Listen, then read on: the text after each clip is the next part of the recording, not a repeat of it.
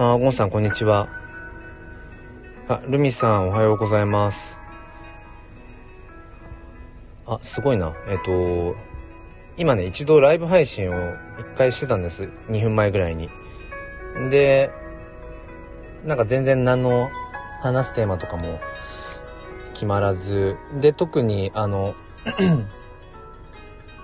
あのリスナーさんというのかなんか来なさそうだなと思ってちょっと一度閉じてあのテーマを絞ってそうあの立ち上げました。まだおはようそうかまだおはようですね。これおはようって何時までですかね？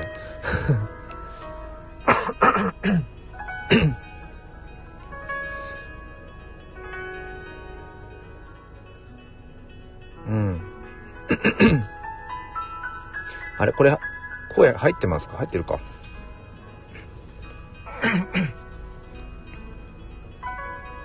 あ他の YouTube ライブゴンさん見てたんですね。そうあのー、ちょっとね小1時間ぐらい時間が空いたのでなんかやっぱり少しねあのー、あんまり最近この前向きファインダーでえー、ライブ配信をしていなかったのでやっぱりライブ配信時々したいなって思うんですよね。多分リアルタイムでうーんなんかこうつながる感じ。うん。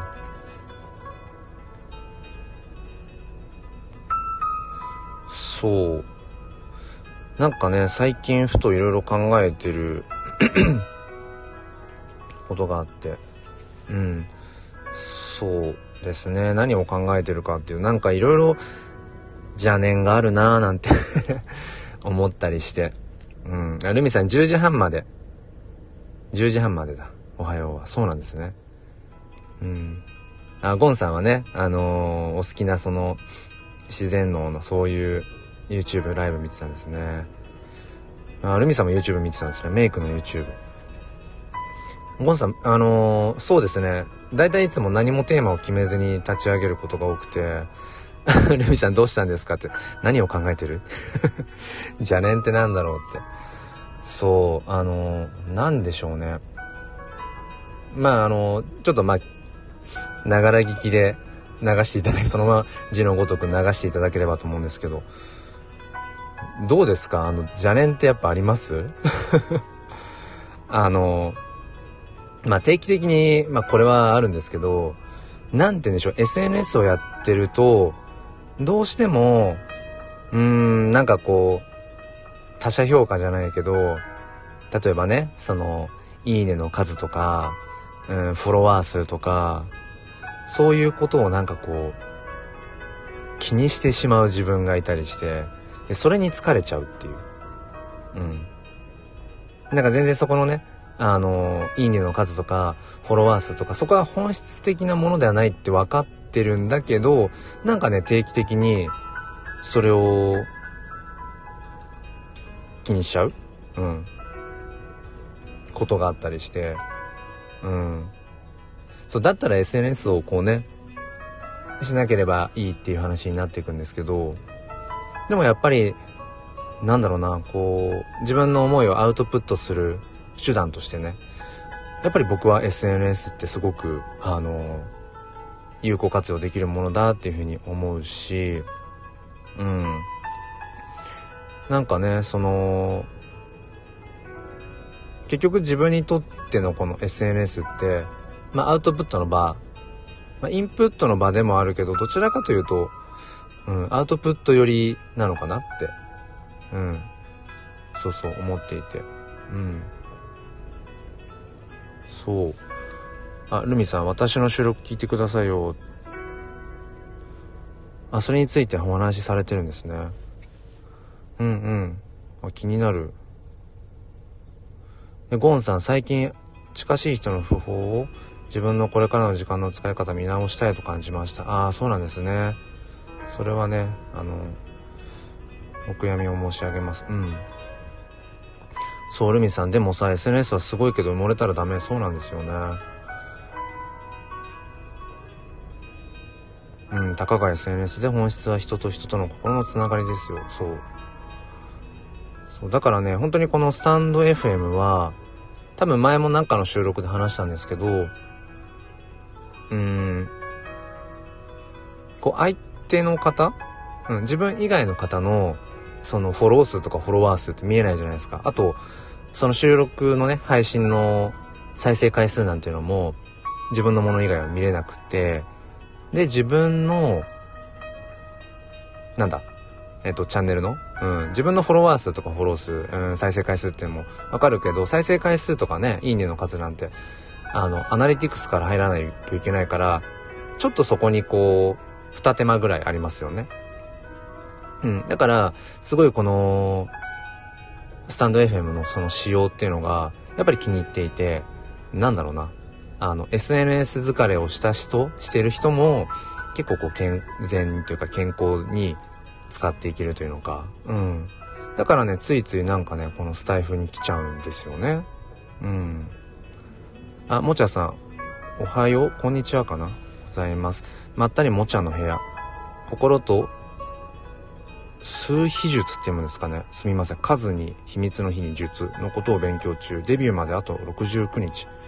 あ、デビューまで。現在は心と数秘術の講座を受講中。9月に開業届を出す。えー、すごい、なんか、そういうね、今、挑戦をされてるんですね。えー、素敵ですね。あ、もちゃさん、こんにちは。うん、ルミさん、黒さんがどっちに行きたいかですよね。どっちに行きたいか。うん。ねゴンさん、前も、うん、スタイフ暖かいですねって。うん。高いですよね。うん。ルミさんここは人気者か。うんうん。そう。多分みんなねなんか、うん、人気者なのかそれとも本質を求めるのかってね。そう。あの誰しも多分あるのかなと思うんですけどやっぱりこの、まあ、ツイッターをはじめとして、うーん、なんかこの SNS ってこうちょっと、あの、夢見がちになっちゃうところって、うん、あったりするじゃないですか。どうだろう？み、みんなってわけじゃないのかな？うん。ね、いわゆるその、なんかインフルエンサーみたいな人とかね、あのちょっと憧れた時期とかってあったりしませんでした。どうですか？なんか、でも、なんか、なんて言うんでしょう。その、やっぱりつくづく思うのは、その SNS 上で何者かになるんではなくて、なんかそもそも何者かである人が自分のね、思いとかそういう何かこう伝えるための手段として SNS をこう活用するっていうだけだから、だからなんだろうな。一見ね、なんかこう、周りを見てると、なんかいろいろこう、SNS 活用術とかで、なんかその、ツイッター上とかね、その SNS 上で、こう、何者かになっていくみたいな。なんかそれが可能な気がしてしまうような、そういう仕様をしてるんだけど、でもあれってすごい幻想で、うん。大体みんな一回そ、そこを辿るのかなって気がしちゃいたりとか。うん。でもあんまりみんなその部分ってなんかあんま話さない気がするんですよね。きっとなんかその自分のうんなんだろうその打算的というかなんかこう承認欲求の塊みたいなのをおもむろに出してるみたいで多分格好悪いとかなんかえそんなこと思ってんのって思思ってたのとかね周りから思われたらどうしようとかであんまり口にしない気がするんですけどうん。えっと、もちゃさん、前向きファインダーさんのハッシュタグが惹かれるものばかりで、あ、本当ですか？ありがとうございます。いつもライブ配信あんまりテーマ決めてなくて、でも自分をこう、形作ってるものをハッシュタグとして、うん、あの、テーマに、テーマというか、ハッシュタグにしてライブ配信をしています。うん、もちゃさんは特にどのハッシュタグがあれですかね？なんか気になったんだろう。ルミさん、上辺だけでいいね押す人は何も考えてない。そうそうそうそう。で、憧れるのわかる。そういう時期あった。ああ、ルミさんもあったんだ。私は芸能人に憧れてたから。うんうん。うん。芸能人とかやっぱ憧れましたよね。うん、結構、あの、いつもにないぐらい腹割って話してるライブ配信になってますけど、スタッカートさんこんにちは。うん、結構腹割って話してる回になってます、このライブ配信今。うん。芸能人ね、憧れましたね。あの、もう本当に、なんだろうな、恥も何もこう気にせずに話していくと、最初ね、やっぱり、そういう芸能的なものに憧れたので言うと、えっとね、ジャニーズジュニアに憧れたんですよね、小学生ぐらいの時に。うん。そうそう。で、で、結構、まあ、なんだろうな。割と、まあ、容姿の部分で、うん、まあ、褒められることとかもあったから、本当に恥を、あの、恥を忍んでじゃないな、なんだ？なんか、恥を気にせず話しますけど。そうそう。だから ごめんなさい。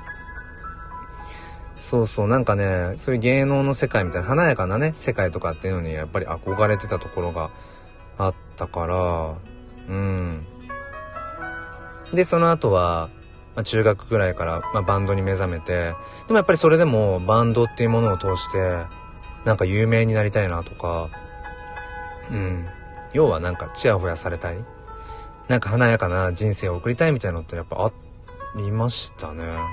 みんなそういうのって一度はきっと憧れるんじゃないかなと思うんだけどどうなんだろうな。あ、す、まずい。いっぱいコメント。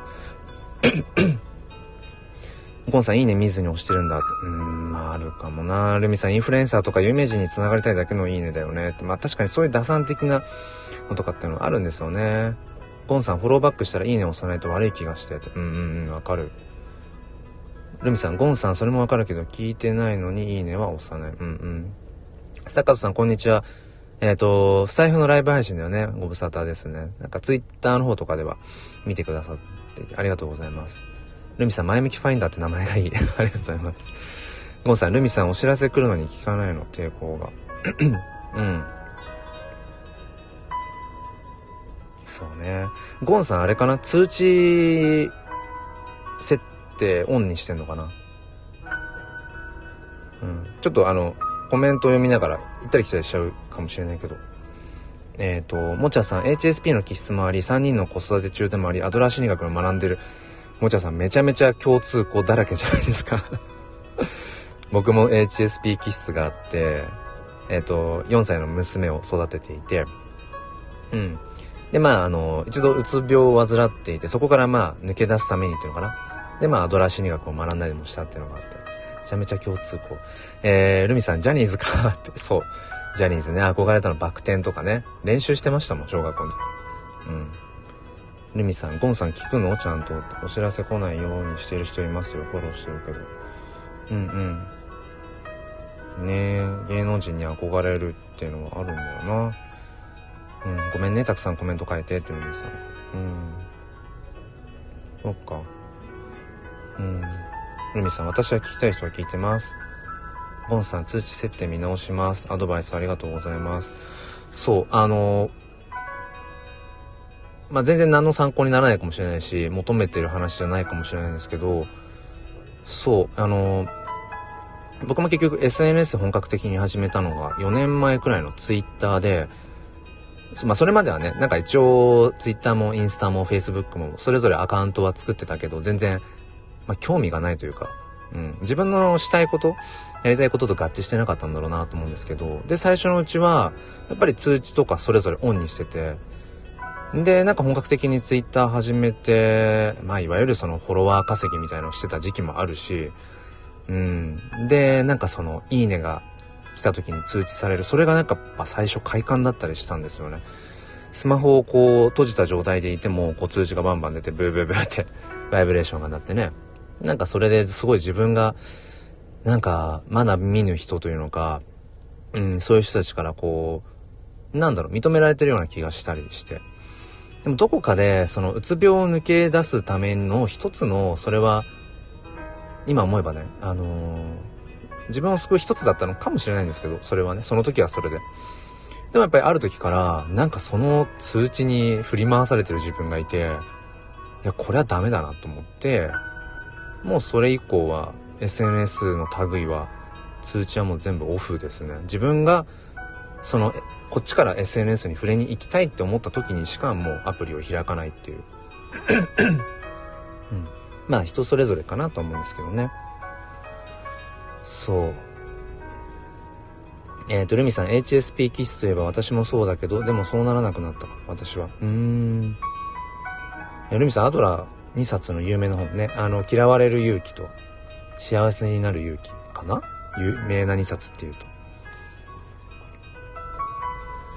ルミさん、ゴンさん優しいですねって、その考えも素晴らしいです。でも自分が疲れてしまうことが分かりました。うん。ゴンさん、ルミさん、ほんと疲れますって。うん。ルミさん、SNS のいいねも通知もドーパミンにやられてるんです。快感ホルモンが出てくるので。ちょっと飲み物を飲みます。なんか喋ってると声、声が枯れてきちゃう。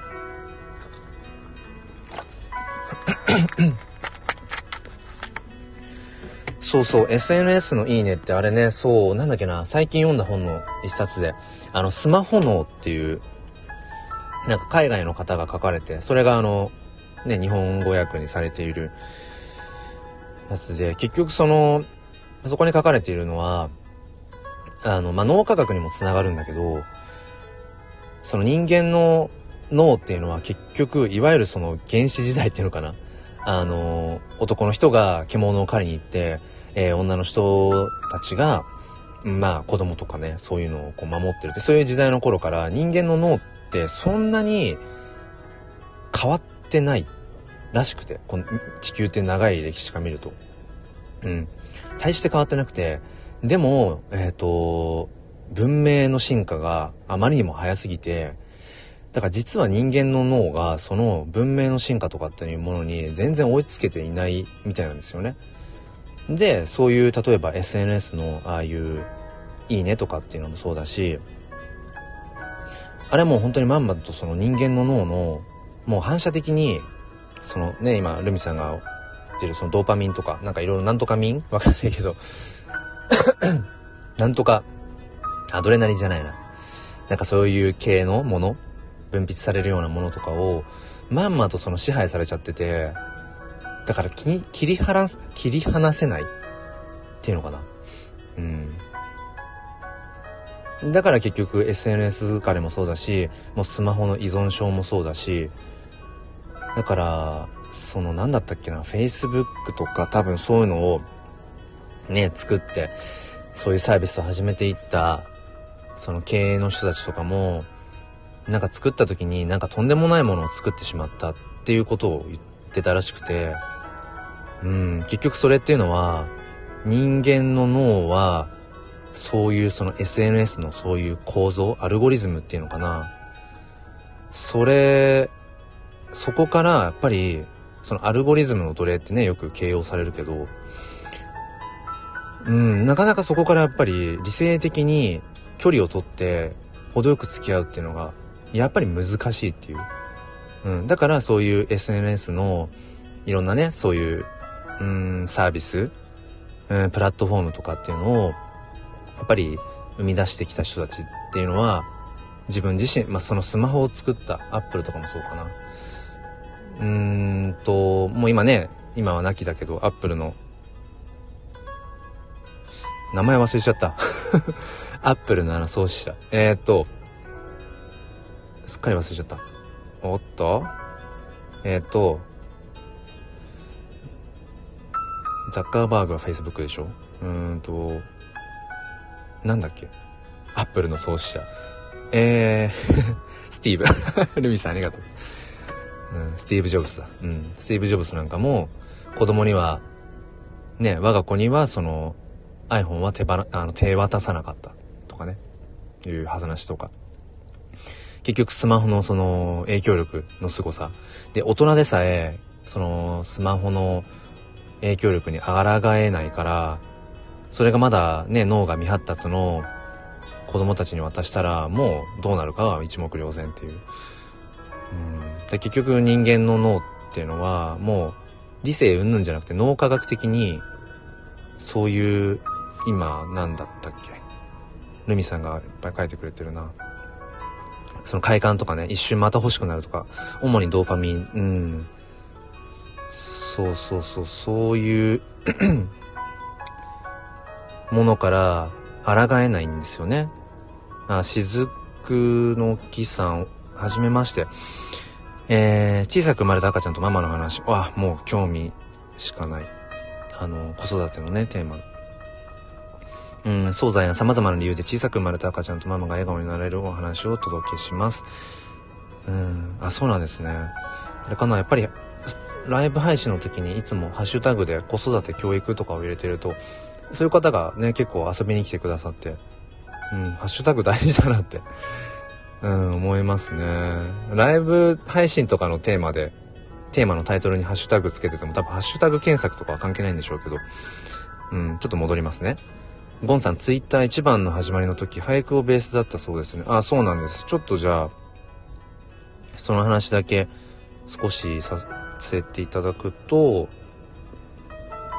そう、あの、うつ病を患って4年前に、うん、教員っていうね、ちょっと仕事から一旦離れて、まあ結局今はまあ、不職、あの、現場に戻って復帰して、まああの、元気にやってるんですけど、そう、その時にツイッターが自分にとっては一つのやっぱり救いだったんですよね。そのさっきもあったその承認欲求を満たしてくれるツールっていうのもあるし、うん。で、そこで初めは女性として、女性アカウントとして、まあ詩を書いてて、まあ五七五とかが主にかな。五七五を元にしたようなそういう短めの詩を書いてて。そう。で、で、だんだんだんだんやっぱりその、いわゆるツイッターの、まあ、ツイッターだけじゃないか、SNS のアルゴリズムの奴隷じゃないけど、もっといいねが欲しいな。もっとリツイートして欲しい。もっとフォロワー欲し、うん、増やしたいってどんどんやっぱなってって、で、一時フォロワー数を5000ぐらいまで上げたのかな。そう、フォロワー数をね、5000ぐらいまでしたんですよ。で、そうすると、やっぱり5000人ぐらいフォロワーがいると、なんだろうな、どの時間帯につぶやいても、何かしらね、もうすぐハートがつくんですよ。うん。やっぱりね、それって、なんだろう、やっぱり快感というのか、どんな時につぶやいても誰かしらが反応するって、ある意味でちょっと非日常だし、うん。まあ危険だなって思いながら、そうそう。で、結局そのフォロワー数を増やしていくっていうのも、うーん、フォロワー数を増やすっていうのも、まあ自分がそのね、女性、女性アカウントとして発信していたものっていうのは、まあそもそもその自分が詩が好きで、言葉が好きで、写真が好きでって。だから、まあ当時は、まあネットでね、あのフリーでうん、落とせる、なんか綺麗な風景写真とかに詩をつけて、で、その詩っていうのも自分の心の葛藤とか、なんか人間のね、美しい部分、醜い部分とかひっくるめていろいろ、なんか人生観みたいなのを詩にしていて、それ自体はすごく本気でやってたし、うーん、まあ、だからなんかよりもっとたくさんの人に見てほしい、もっとたくさんの人に自分の今このやっている、そのなんだろうな、アクションを届けたいっていう風にやっぱりだんだん思っていって、それは多分自然だと思うんですよね。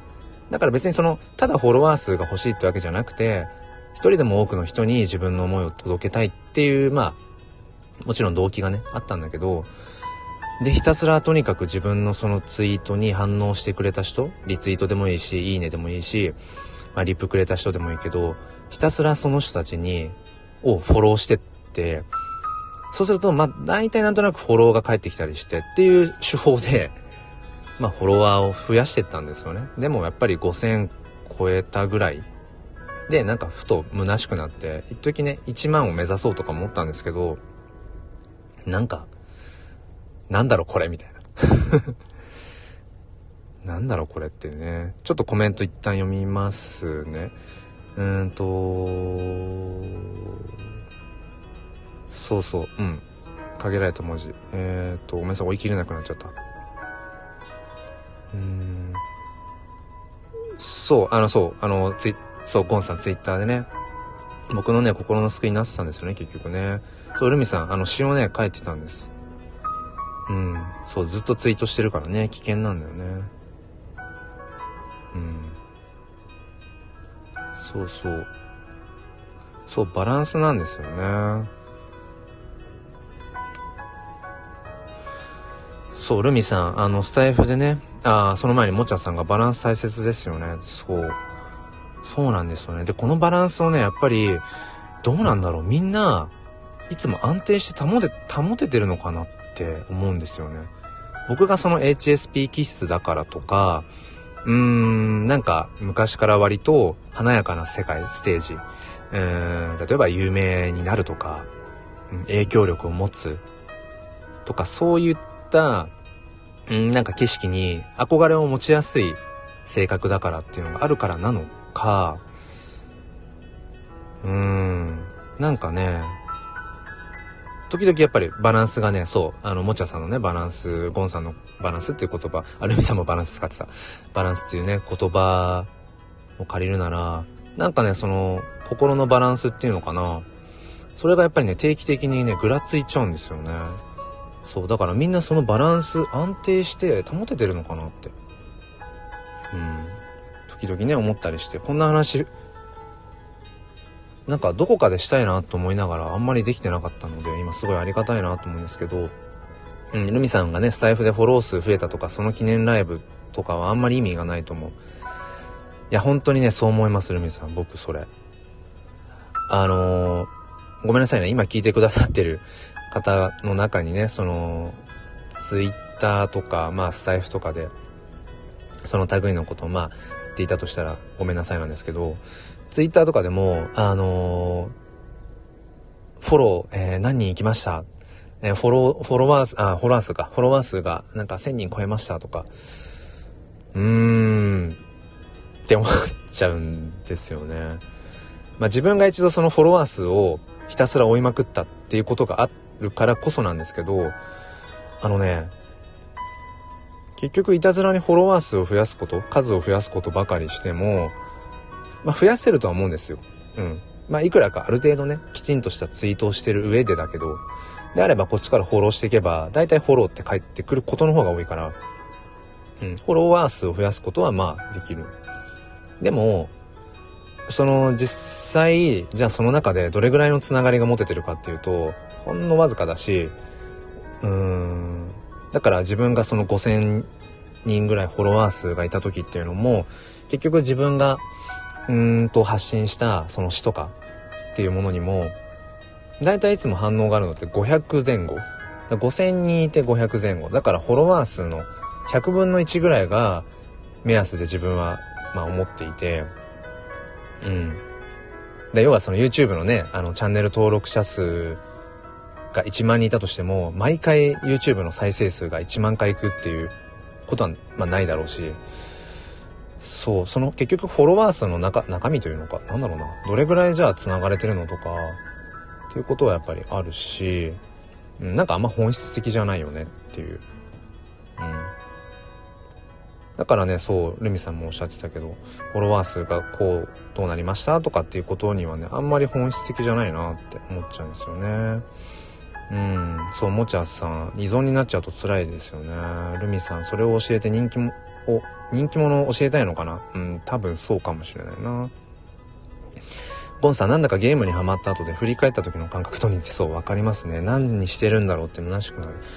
僕もね、結構、ま、ゲームは好きな方で、時々ね、あの、ま、やりたいものがあって、それに時間を費やすこととかもあるんですけど、やっぱりそのね、夢中になっていたと後に、やっぱ虚しくなったりとか、あ、なんか、楽しかったからよかったけど、時間無駄にしちゃったなーなんてことをね、思ったりだとか。うん。ルミさんみんなバランス保ってないですよ。そっちが好きだからそっちに行ってるんですよ。それが好きだからやってて、特に疑問に思わないですよ。ルミさん時々疲れたって見せないで飲んでるはず。うんうんうん。ゴンさん数より同じような思考の方と繋がりたいな。そう。そうなんですよね。結局そう捉えると SNS ってやっぱり素晴らしいなと思うんですけど、例えばね、今この僕がライブ配信させてもらってて、この日曜日のこの時間にね、お昼前に、なんか共感をし,、ね、し合えながら、こうやって今、やりとりができるって、やっぱりそれ SNS ならではだし、これがなければ、ね、あの今聞いてくださってる方とこうやって、ルミさんもゴンさんももちゃさんも、あ、ハクさんこんにちは。うん。あの、雫の木さんもね、えっ、ー、と、スタッカートさんも、こう同時に今こうやって繋がることってやっぱりありえないわけで、本来日常の中ではね、多分出会わないはずの方。でそういった、うーん、なんだろうな。日常の中では見つけることのできない縁っていうのかな。うん、日常の中では見つけることのできない縁をそのつなぐことができるっていう意味では僕はやっぱ SNS はやっぱ素晴らしいなって。うん、だからすごいあの使い古された手垢のついた言葉だけど、うん、なんかそのどう使うか使う側次第というのかな。うん。ねだから本当にまあ、このスタイフもまあ SNS の一つだけどやっぱりねそう SNS をどう使っていくのかっていう、うん、でもこんな話をねできるのってすごくいいなって。やっぱり普段などうどうですかね？なんかやうーん。この前向きファインダーの普段の収録配信なんかもそうだけど、やっぱりちょっとカッコつけてるし、うーん、ツイッターの方でやってる写真アカウントの黒っていうアカウントもそうだし、黒先生っていう教育子育てに関して音声ツイートしてる方のアカウントもそうだし、やっぱどっかなんだろうな、体裁を保つというのか、ある程度の形に保つようにして、パッケージしてというのかな。してやっぱり発信をしてたりするから、うーん、こういうなんか、なんか人間のそう、なんていうのかな、醜い部分っていうのかな、泥臭い部分っていうのかな、生々しい部分っていうのかな。なんかそういうのをアウトプットする場ってなんかどうなんでしょうね。みんなあるのかな。うん。あ、でもも、もちゃさんね、近所の人はママ友とこういう話をしないからなって。ああ、もちゃさんわかるってルミさん。うん。あ、ゴンさん、ルミさんも嬉しいです。ルミさん、本当の自分の話とか考えたか話さないよね、リアルは。まあ、そうかもしれないですよね。そう、ゴンさん、日常の中ではね、なかなか出会えない。ルミさん、リアルの人には話さない。本当の自分をね、話してた、話してた、反応した人はずっと繋がってる。うんうんうん。ルミさん、格好つけてるのもいいよね、黒さんね。その格好つけも芸術。うん。なるほど。ルミさん、前向きファインダー持ってますね。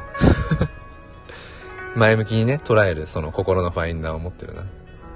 ねそう、ルミさん、泥臭いのも必要なんですよね。そうそう。で、ゴンさん、人にはいろんな面ありますよねって。うん、ルミさん、私もしたよ、泥臭いライブ。うんうん。もちゃさん、ルミさん、そうですよね。ある程度話す相手は選びますよねって。もちゃさん、かっこつけも全然ありだと思う。ありがとうございます。うん。あ、ハクさん、お久しぶりです。ライブ配信、こんにちは。あのー、ちょっとね、なんだろうな。生々しい部分の話をハクさんしています、今。あの、SNS にまつわる、まあ、要は、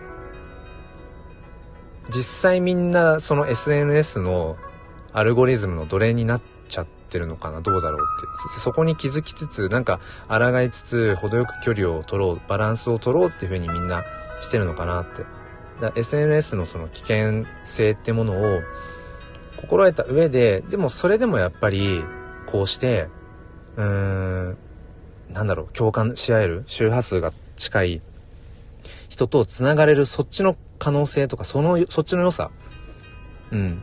そっちの良さがやっぱりなんだろう、うん、忘れられないっていうのかな、大事にしたいからって、なんとかバランスを取ろうとしながら、皆さん SNS と向き合ってるのかな、どうかなっていう話をしているところでですね。うん。ルミさん、黒さんはカッコつけはそのカッコつけの黒でいきましょう。うん。ルミさん、私もカッコつけしてて自己満してます。自撮りして。あ、これルミさん自撮りなんですか？いつもこの素敵な横顔の写真。なんか向き変わったりしますよね。定期的に。ルミさん、かっこつける黒はそのチャンネルにチューニングされてる。うんうん。自分は何人もいるもんですよ。哲学的な話になってきましたね。うん。大好き。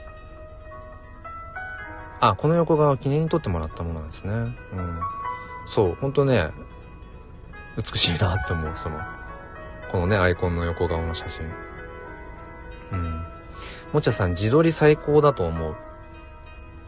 自撮りしたくない時って自分のこと好きじゃない時だと思うし。あー。なんかわかる気はしますね。うん。自分が今生き生きとしてないなって例えばね思ってるような時って鏡とかでもなんか自分の顔なんかあんまり見たくないっていうかなんだろうな。うん。そんな気がするな。そうでもね本当いろんな自分がいると思うんですよね。その多重人格とかそういうことじゃなくてもね。でそのルミさんが今言ってた例えがすごいいいなと思ったんですけどそのチャンネルにチューニングされてるっていう。うん。だから自分がアウトプットする場、まあアウトプットっていうのを例えば、ね、それが仕事場かもしれないし、えっ、ー、と、家庭、家族かもしれないし、友人かもしれないし、えっ、ー、と、こういった SNS 上かもしれないし、うん、なんかそういう自分がアウトプットできる場所、環境によってきっとそこに合うようにチューニングしてるんですよね。だから自分の中にラジオで言うならいくつもチャンネルがあって、その中の、あ、ここはチャンネルのいくつだなって言って自分を表現していたりだとか。うん。そう。だから、今までもそのね、ずっとそのツイッターをやっていて、まあ今もやってるんですけど、まあツイッターとスタイフが一番結局自分には合ってるかな？そう、使いやすさとか、なんか、うん。その仕様とかね。で、ツイッターでも本当に今までいくつだろう？いくつアカウント作っていくつ消したかなっていうぐらい。それこそその自分の中の周波数、チャンネルじゃないけど、自分の中にあるチャンネルの数だけ、今までツイッターのアカウントを作ってきた気がしますね。うん。そう。だから今ツイッターの方では、趣味で撮ってる写真をまあアップするアカウントで、ちょっとその、前のね、女性アカウントで詩を発信してたようなところのアカウントの延長でもあったりするので、時々そういう詩的なというのかな。そういう言葉を写真にね、載せてツイートしたりだとかっていう黒っていうアカウントと、で、もう一つ子育てとか教育っていう、だからどちらかというと教師とか父親としての、えっ、と、アカウント。うん。で、あと、まあ、定期的にあるんですけど、なんだろうな。自分が、その、表立って表現するアカウントじゃないアカウントをいつも必ず1個は持ってて、別で。うん。で、そこでなんかこう吐き出してたりするかもしれないです。そう、基本的に Twitter は、Twitter だけじゃないな、スタイフもそうかな。基本的に SNS は僕の中で、その日常の中で感じた負の感情とか、いろんな違和感、疑問とかっていうものを、こう自分の中で咀嚼して、まあ、このチャンネルの前向きファインダーじゃないけど、その前向きに捉えた上で、消化？あの、天に昇るの昇るに、あの、華やかな花？消化消化させたものをアウトプットする場っていうふうに一つ位置づけてて、あの、SNS は。うん。でもやっぱりそのさっきのルミさんの泥臭い部分じゃないけど、そんなわけないから、常にそんなね、全部が全部前向きに捉えられて、全部が全部、あの、素敵な言葉、いい言葉、いい表現、前向きに明日をって、そうなれるわけなくて、やっぱりその、リアルの中では、対面でね、言えないような、醜い部分、ドロッとした部分とか、絶対みんな持ってるし、うん。でも、それを隠す必要、なんだろうな。そういう自分を自分自身が否定したりだとか、覆い隠そうとする必要はないと思ってて、うん。だからむしろそれを僕はそのツイッターの、まあ、ある、とある アカウントで、全然他と何も結びついてない、独立したアカウントで、まあ、言語化してる。たりしますね。うん。だそっちでなんかその、うん、そういう自分の中の、いわゆるネガティブ要素みたいなところをアウトプットして、で、その上でなんかこう自分の中で循環させて、前向きに捉えられたものを、その写真アカウントだったりとか、この黒先生アカウントで発信したりだとか。あとは、まさにこの、前向きファインダーのチャンネルを通して、うん。なんだろうな、消化させさせてるっていうのが。そういう意味ではすごく自分にとって SNS っていうのは自分の心の整理がされるし、アウトプットすることでやっぱりまたインプットね、その分インプットできるし、おっとまた喋りすぎてコメントを見落としておりやした。うん、ゴンさん恥ずかしいところあるけど、自分のこと大事にしたいですね。ルミさん、親の自分とか、男の自分とか、おちゃらけた自分とか、真面目な自分とか。ちなみに私は10人作った。えー、10人。すごいな。ハクさん、なるほど。私は以前はそこまで SNS は楽しいとは思っていなかったけど、スタンド FM 始めてから今までとは違う嬉しさとかを感じるようになりました。うんうん。SNS への見方が変わりました。それは素敵。でもね、やっぱりね、ハクさんがそう感じるのも多分不思議じゃなくて、僕も、だからいろいろ SNS はやってきているし、で、ここ半年、3月ぐらいからスタンド FM を始めた時に、なんか、いろんな SNS の中でも、なんか健康的だなってやっぱ思ったし、うん。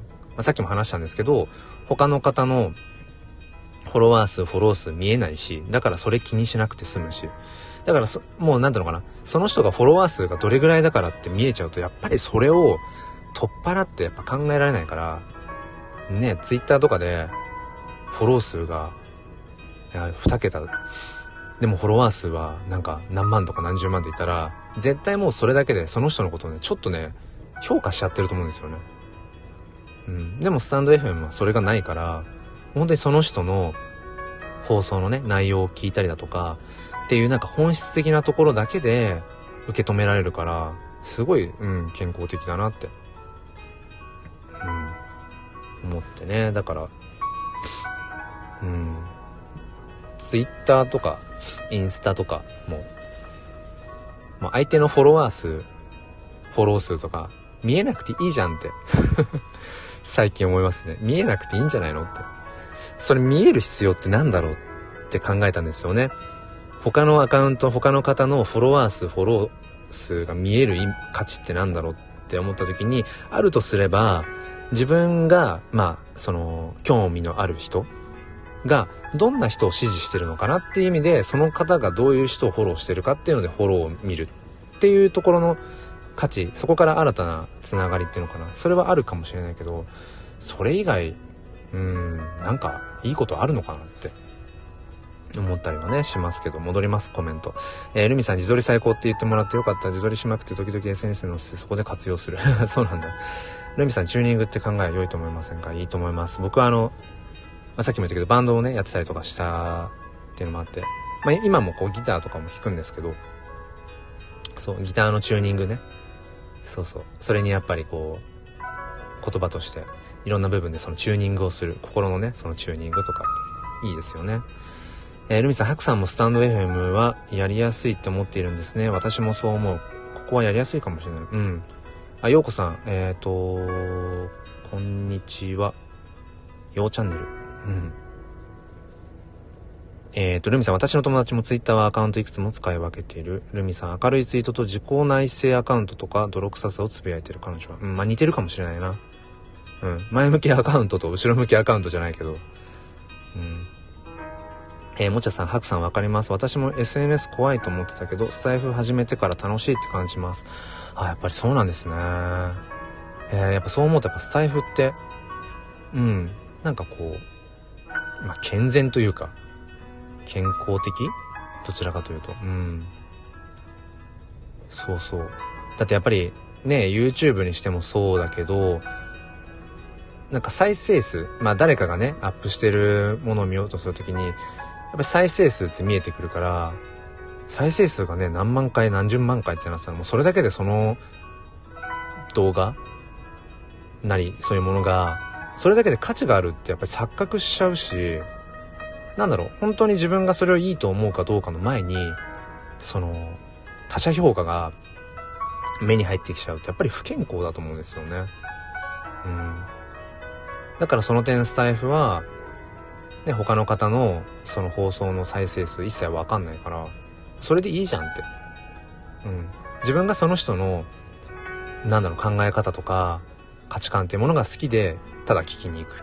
ただ繋がりに行く。もうそれだけでいいじゃんって、本当に、スタイフを始めて改めて感じますね。うん。ルミさん10人作ったけど使い分けてないかも。そうなんだ。みんなスタイフなんだねってルミさん。もちゃさん、ルミさんの10人気になる。もちゃさん気になるって。ラジオで収録しようかなって。ぜひぜひ、その10人の住み分けとか。ハキさん、もちゃさん、共感ありがとうございます。私は唯一自然体でいられてつながりを持てると思います。本当ですね。ルミさん、10人種いるの？ルミさん、そうね、フォロー、フォロワーさんの中につながり、フォローか、フォローさんの中につながりたい人がいることもあるのは間違いない。もちゃさん、ルミさん楽しそう。みんなも持ってると思いますよ、いろんな部分。うん。ルミさん、ギター黒さん弾くなら私の友達のライブ来て、財布のライブ。えー。ライブね。ライブ、本当にそれこそ、本当にライブというのかな？そういうのをやられてんのかな？あ、ちなみに、あの、自慢とかじゃなくて、まあ、自慢か。自慢ですね。えっ、ー、と、ギターと、あとピアノ。ピアノもずっとちっちゃい時からやっていたので、ギターも、あ、ピアノもいけます。ベースもいけます。ドラムも、ドラムセットがあれば、叩けます。歌も好き。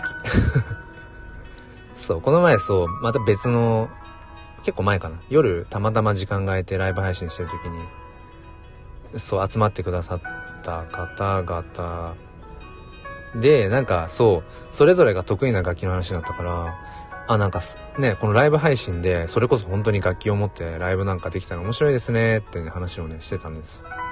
うん。ハツさん、黒さんの言うようにフォロー、フォロワーが見えないことがいいと思います。再生数が自分の以外見えないのもいいですよね。そう、本当ね、ハクさんそう思うんですよ。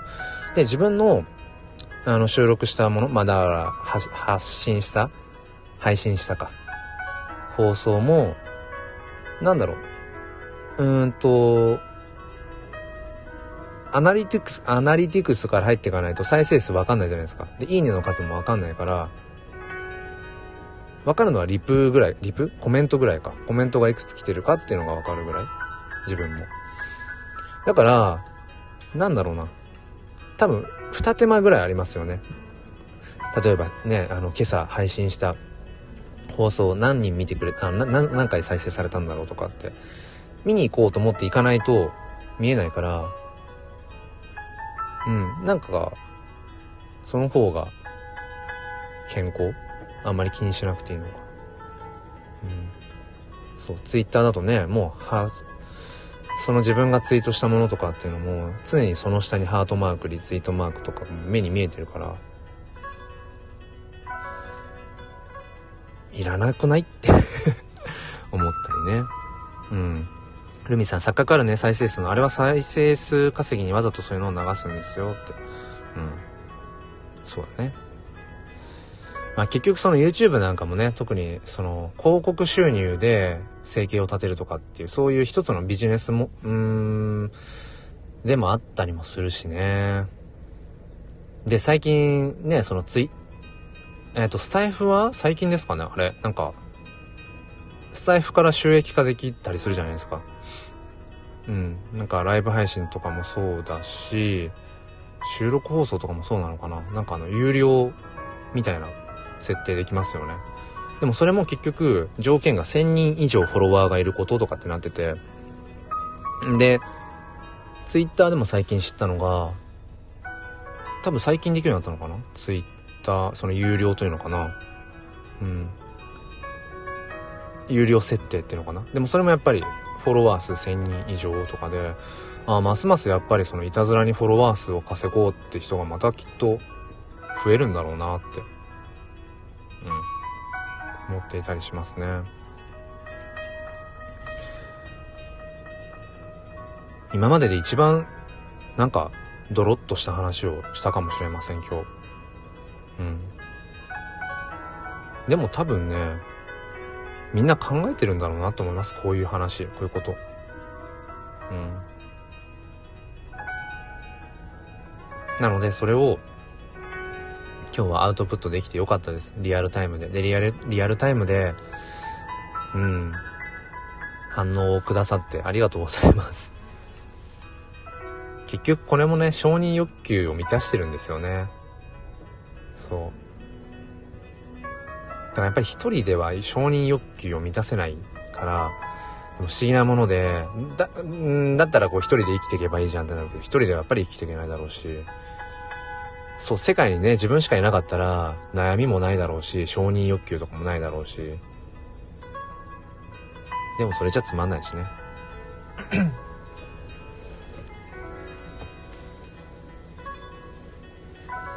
えー、ということで、ちょっとそろそろ、あのー、予定の時間、ん？予定の時間でいいのかな？予定があるので、この辺りに、えっ、ー、と、したいと思います。うん。